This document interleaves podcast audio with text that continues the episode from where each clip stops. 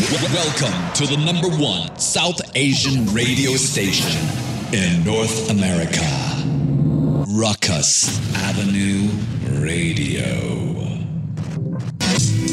I'm a doctor, a father, an American, an Indian. I've had conversations about life from every angle, and as I've navigated the South Asian experience, I share stories of people and their purpose. And what they're saying over and over again is trust me, I know what I'm doing. I'm Abhay Dandekar, and on this episode of Trust Me, I Know What I'm Doing, I'm joined by United States Marine Corps Captain and Afghanistan War veteran Omkar Ranade. Stay tuned.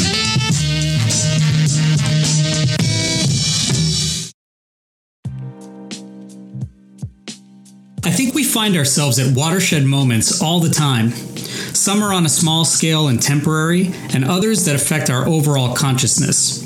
As we cross the 20th anniversary of the September 11th attacks, it's so sobering to think of the deep impact on our culture, our outlook, and our experience as Americans, particularly for those who have served in the military. My cousin Omkar Ranade is a South Asian American who was born and raised in Southern California to immigrant parents and spent his formative years in the wake of 9 11. After college, becoming an attorney, and practicing labor and employment law for a few years, he made a significant pivot to join the United States Marine Corps as a commissioned officer, serving on active duty for about six years, and most recently on a combat tour in Afghanistan. Especially after seeing the challenging withdrawal of our troops, and with the backdrop of 9 11, I wanted to share a conversation with Omkar about his journey in the military and his reflections on military service, about his experiences in Afghanistan, and how it feels to be a South Asian American military veteran in 2021.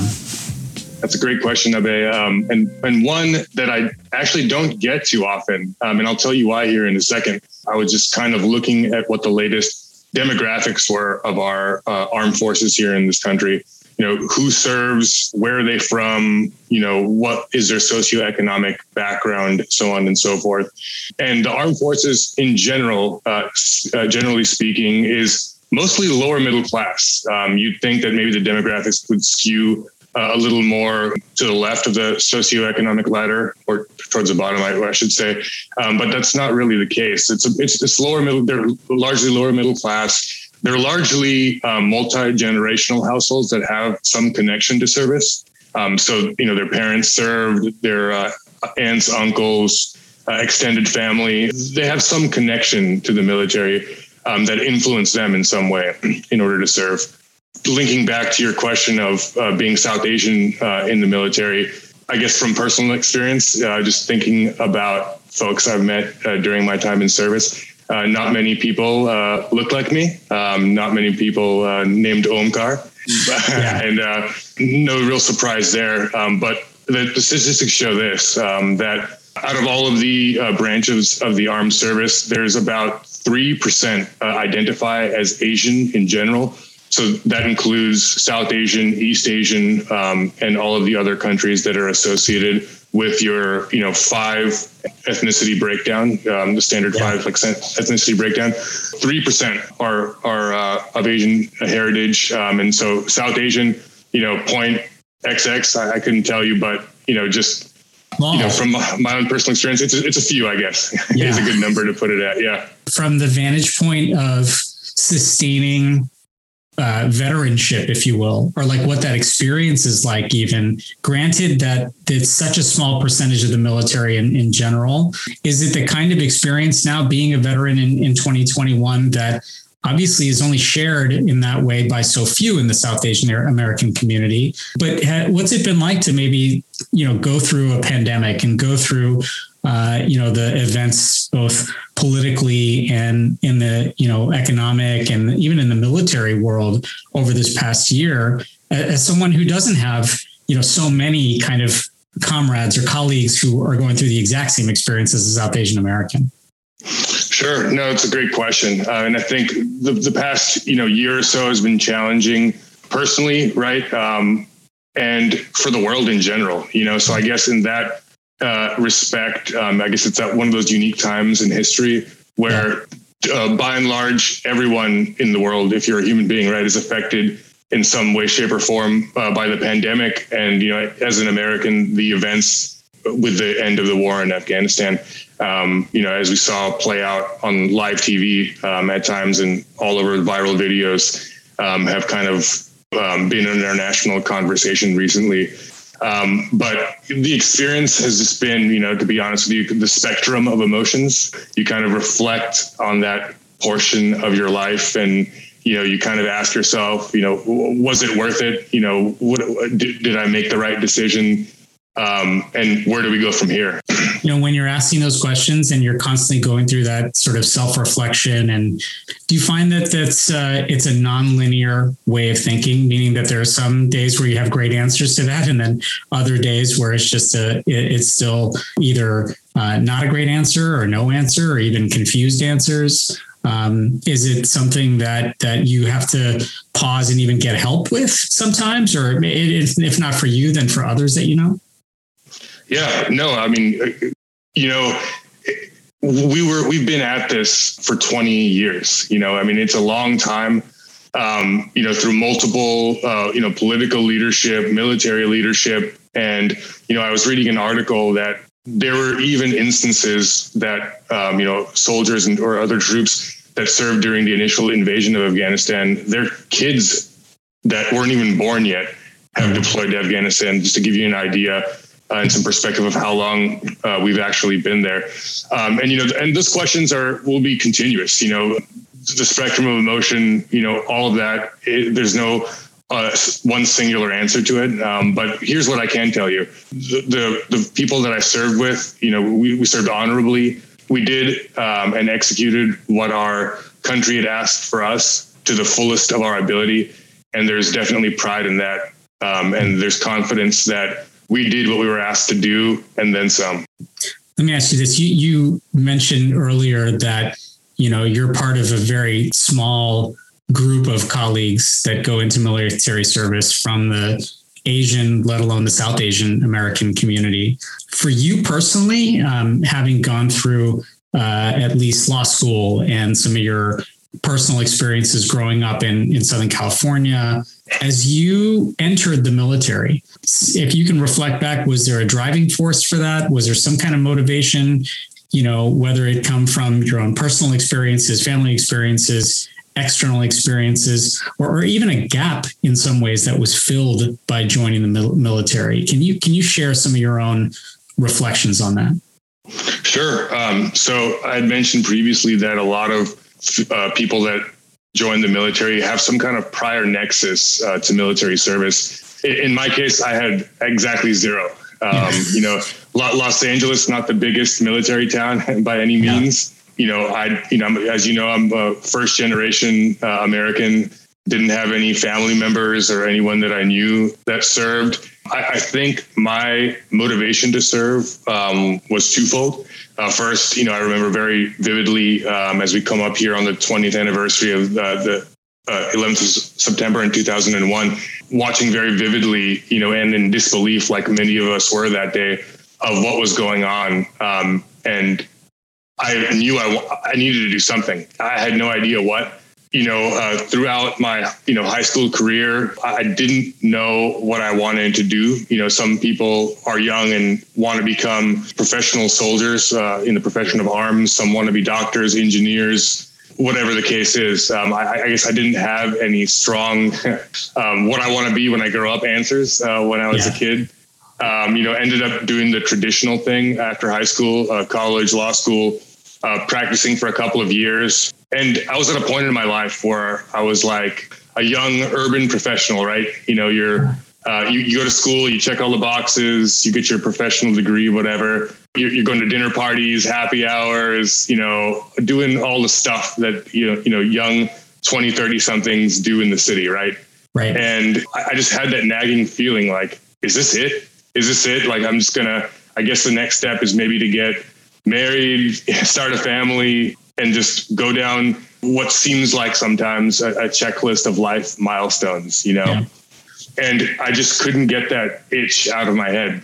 Uh, curiosity turned into Google searches, which turned into conversations with people that I knew had served in the military in the past turned into walking into a recruiter's door, you know, and turned into where I am now.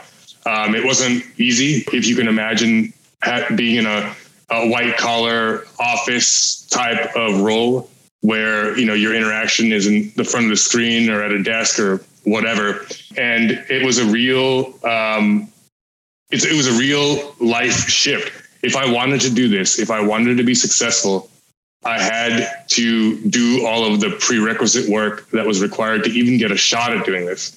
Yeah. And so, of the branches of the military, you know, the Army, Navy, Air Force, and Marine Corps, the Marine Corps is by far the smallest. Um, one of the popular recruiting ads back in the day are the few, the proud. Yeah. Um, and there, the the physical standards uh, of entry are uh, significantly higher than the other branches of service.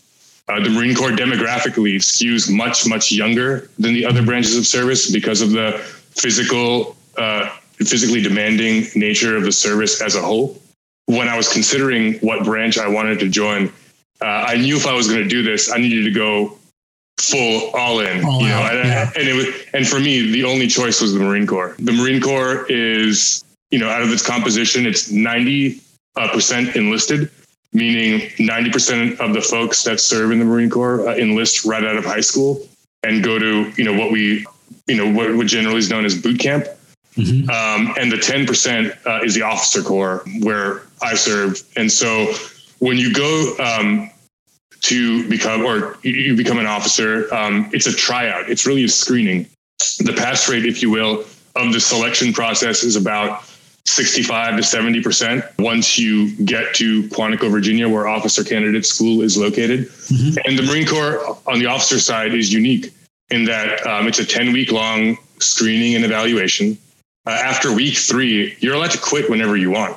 You know, yeah. If you don't enjoy what you're doing, or if you can't, you know, you've lost sight of your goal, or maybe it's not right for you, and that's okay. You know, there's no there's no um, shame or you know there's no repercussions. There's no you know negative um, to just walking away. And it's and that's by design because at the end of the 10 weeks they only want people that truly want to be there and not forced to be there you're listening to Trust Me, I Know What I'm Doing. After a quick break, we'll come back to our conversation with Omkar Ranade.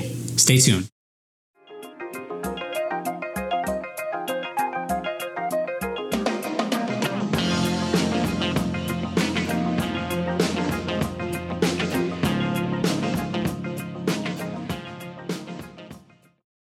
Welcome back to Trust Me, I Know What I'm Doing. Let's rejoin our conversation with Captain Omkar Ranade of the United States Marine Corps. Now, for you, not necessarily being, you know, early out of high school or even in college, and having had a uh, white collar job and you know, sort of the checklist life, as you mentioned, was having the security of knowing that hey there's an exit plan here if i need to was that of some reassurance and, and in some ways kind of reaffirmed your um, confidence in saying that hey once you were starting to go through that officer training and that officer selection process that it felt perhaps more right because of your maybe unique pathway of getting there yeah, um, and so knowing that you can walk away after you know that those three weeks, if it wasn't for you, that was almost like my parachute, right? Like, hey, yeah. look, like I'm doing this, I'm going 100 miles an hour, you know, trying to accomplish this. But if it doesn't work out, you know, I have this safety blanket parachute here that I can pull and just walk away, you know, no questions asked and leave. Um, and it was interesting, like my interaction with a recruiter was almost, you know, my perception right before having no military experience before, like oh wow, like look at all this stuff I've accomplished. Like they're gonna, they're gonna definitely gonna want me, and like why wouldn't they want me? Like they're gonna be begging me to join, you know? Yeah. Yeah. And you walk in, and the first interaction is like, we could care less what you did before you walked in the door. You know, right. how fast how fast can you run? Like how many pull-ups can you do? Like yeah. you know, obviously there's the mental aspects that you yeah. evaluate later, but the entry level questions were are you even in the physical condition to even entertain this? And at the t- at my initial interaction, I was not.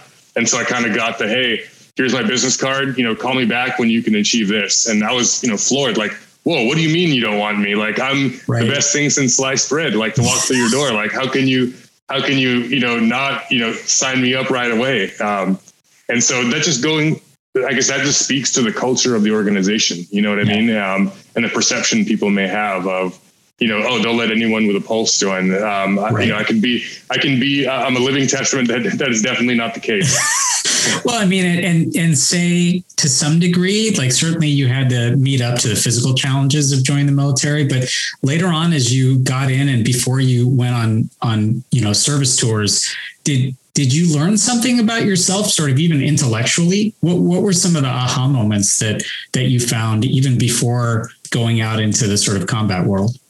what you can prepare for you could prepare you could prepare physically i should say right? Yeah. you have a goal to meet. You know if you stay regimented you follow the program you know like a lot of us have run you know 5ks 10ks half marathons whatever. You have a training plan you know okay yeah. day one i'm going to go this distance day two week two so on and so forth. And so physically i knew i could do it. If i really wanted this this is what i need to do this is how i'm going to get there i was confident in my physical ability to make it because i really wanted to do this right the thing that you can't train for is mental strength. Okay. Having the, you know, the Kevlar mind, if you will, yeah. it, it takes training and it takes, you have the conversation with yourself long before you face adversity because you know you're going to get, you know, um, the proverbial gut punch, right? You know, yeah. you, you know, you're, it's, it's coming. The question is, what are you going to do and how are you going to react when it does come? So um, when you're in the crucible of combat, and you're leading other Marines and they're looking to you uh, for guidance and direction, uh, if you're going to quit in this controlled environment, why would we ever trust you with other people's lives? You know, yeah. it, it, it, they won't. Do you find any of your upbringing or experiences you had being sort of an Indian American from Southern California, did, did any of those uh, experiences ring to be important in the actual day to day as you prepared for that sort of mental exercise at all? Yeah. You know, the Marine Corps has a saying, you know, do the right thing even when no one's watching. You know, that's just the way I was raised. Be be a good person. The great example I like to use is what kind of a person are you? When you go to Costco and you go shopping, are you going to return the shopping cart uh, to where they're supposed to go, or are you just going to leave it in the middle of the parking lot? You know what I mean? Right. Right. Uh, I'm, a, I'm a shopping cart return guy you know, and that's the type of people I like to yeah, surround we, we celebrate that, by the way. I guess that goes to character. Um, and I was fortunate enough to be raised in a loving household um, by two parents, you know, who, who loved me and wanted the best for me and kind of taught me those life lessons of obviously, you know, don't lie, don't cheat, don't steal, and, and do the right thing. You're listening to Trust Me, I Know What I'm Doing. After a quick break, we'll come back to our conversation with Omkar Ranade. Stay tuned.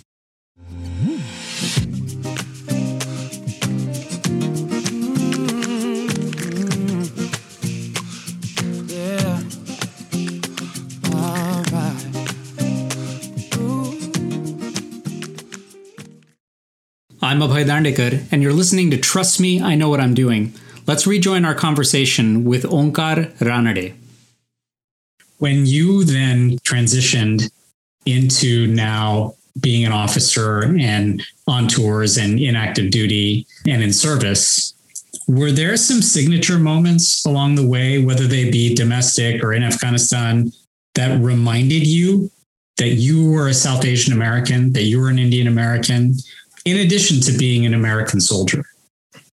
Uh, yeah. Um, so maybe one of the experiences was in uh, Afghanistan. I was uh, in uh, the southwestern portion of the country, the Helmand province and Kandahar province, both uh, historically were uh, two of the most dangerous places in, in the entire country in southwestern Afghanistan.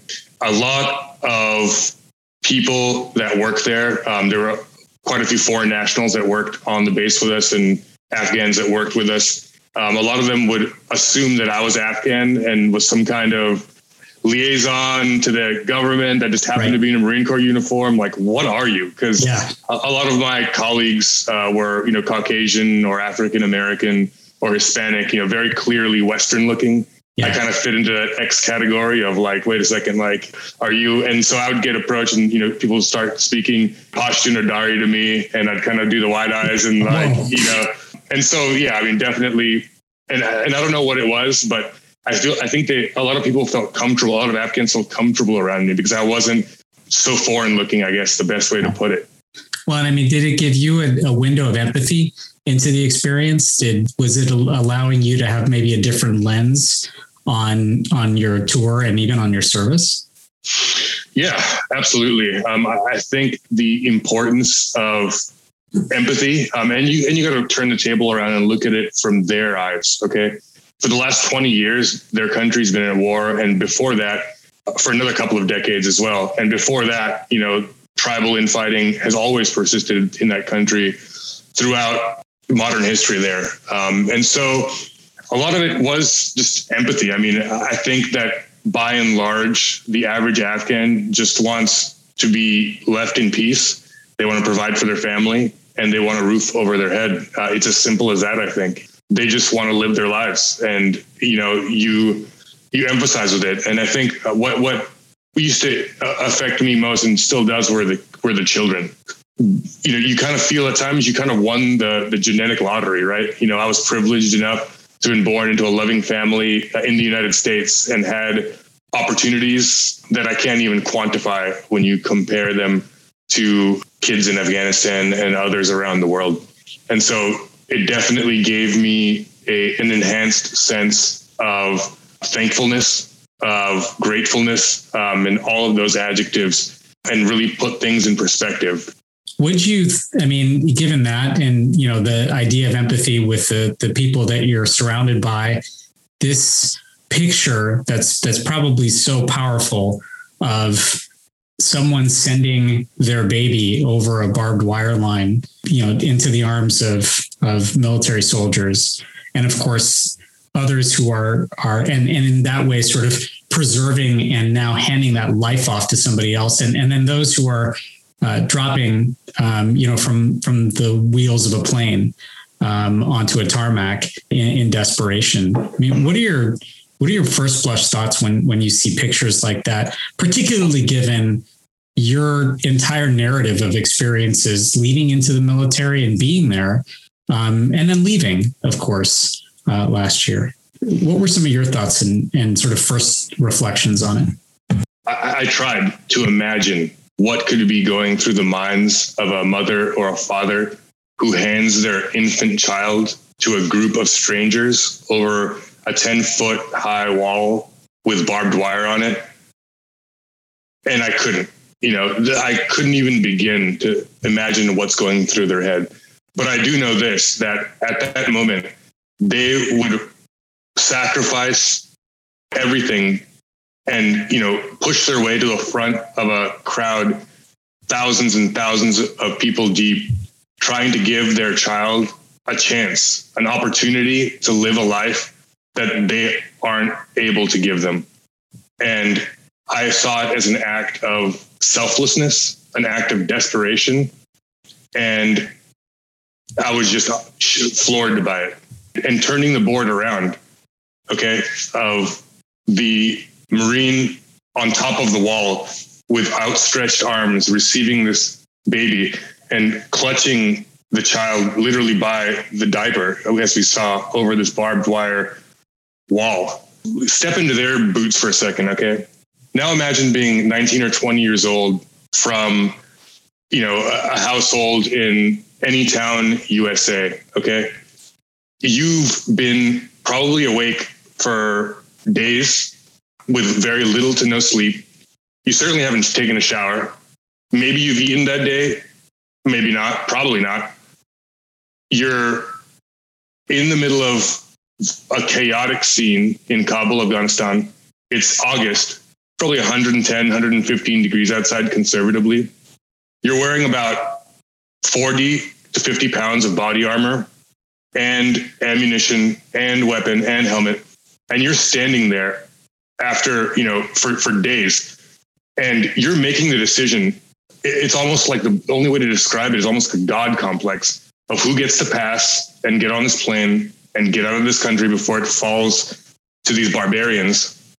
Or you don't select someone and what happens to them is unknown. So imagine being 19 and making those decisions. And, you know, it almost brings tears to my eyes of how incredibly proud I am of those, um, you know, young men and women um, that that did exactly that. You know, I mean, and, and you can train a Marine, you can train them shoot straight. These are survival skills. You know, those high, high EQ skills that require that emotional quotient.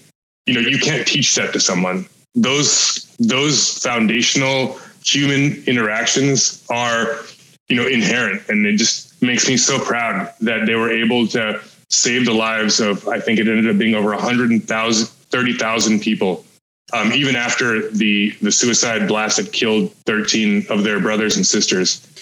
You, you mentioned yourself that when most people think of that person who's there in the situation you just described and, and with the backdrop of this chaos and the you know peril of the moment that when most people think about that person they're, they're not thinking of someone like Omkar Ranade. And, and now as we enter into um, you know in some ways kind of an inflection point in this country with you know hopefully soon the pandemic in the rearview mirror with uh, an exit from Afghanistan and so much, so many other things going on, and you now in uh, a non-military role. Um, what what does it take for us to think of more people like Omkar Ranade in that in that role? My personal opinion is I think the military should try to reflect the people that they serve.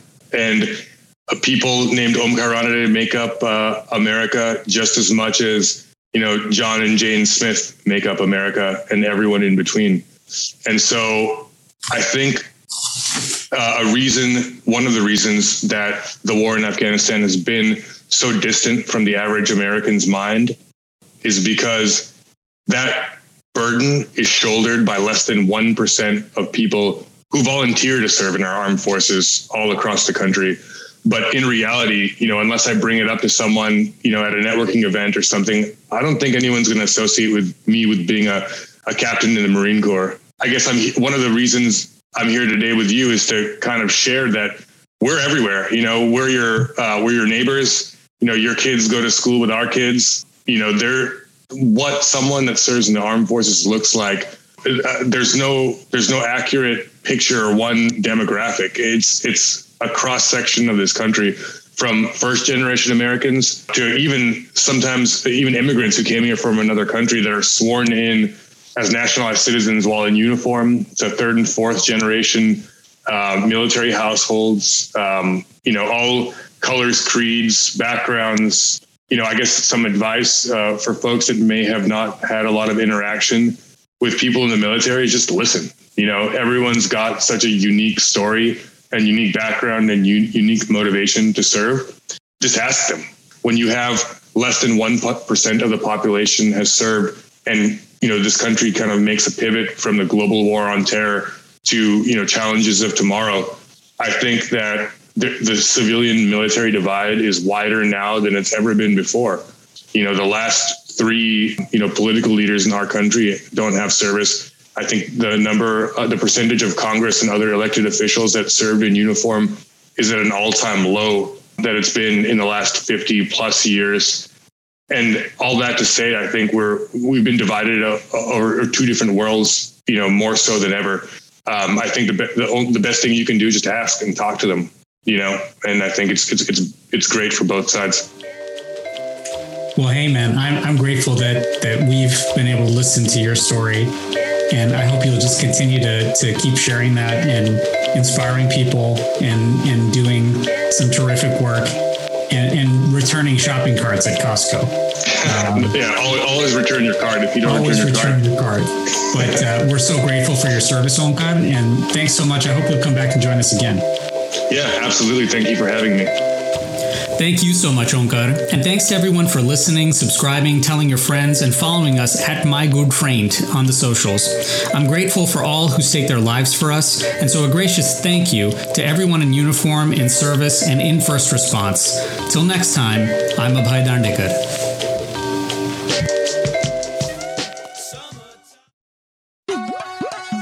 This is Raj, host of The People's Show, the globe's number one Punjabi music show. Make sure you tune in every Friday, 12 noon PST, 8 p.m. GMT, and Saturday, 12:30 p.m. IST, exclusively on Ruckus Avenue Radio.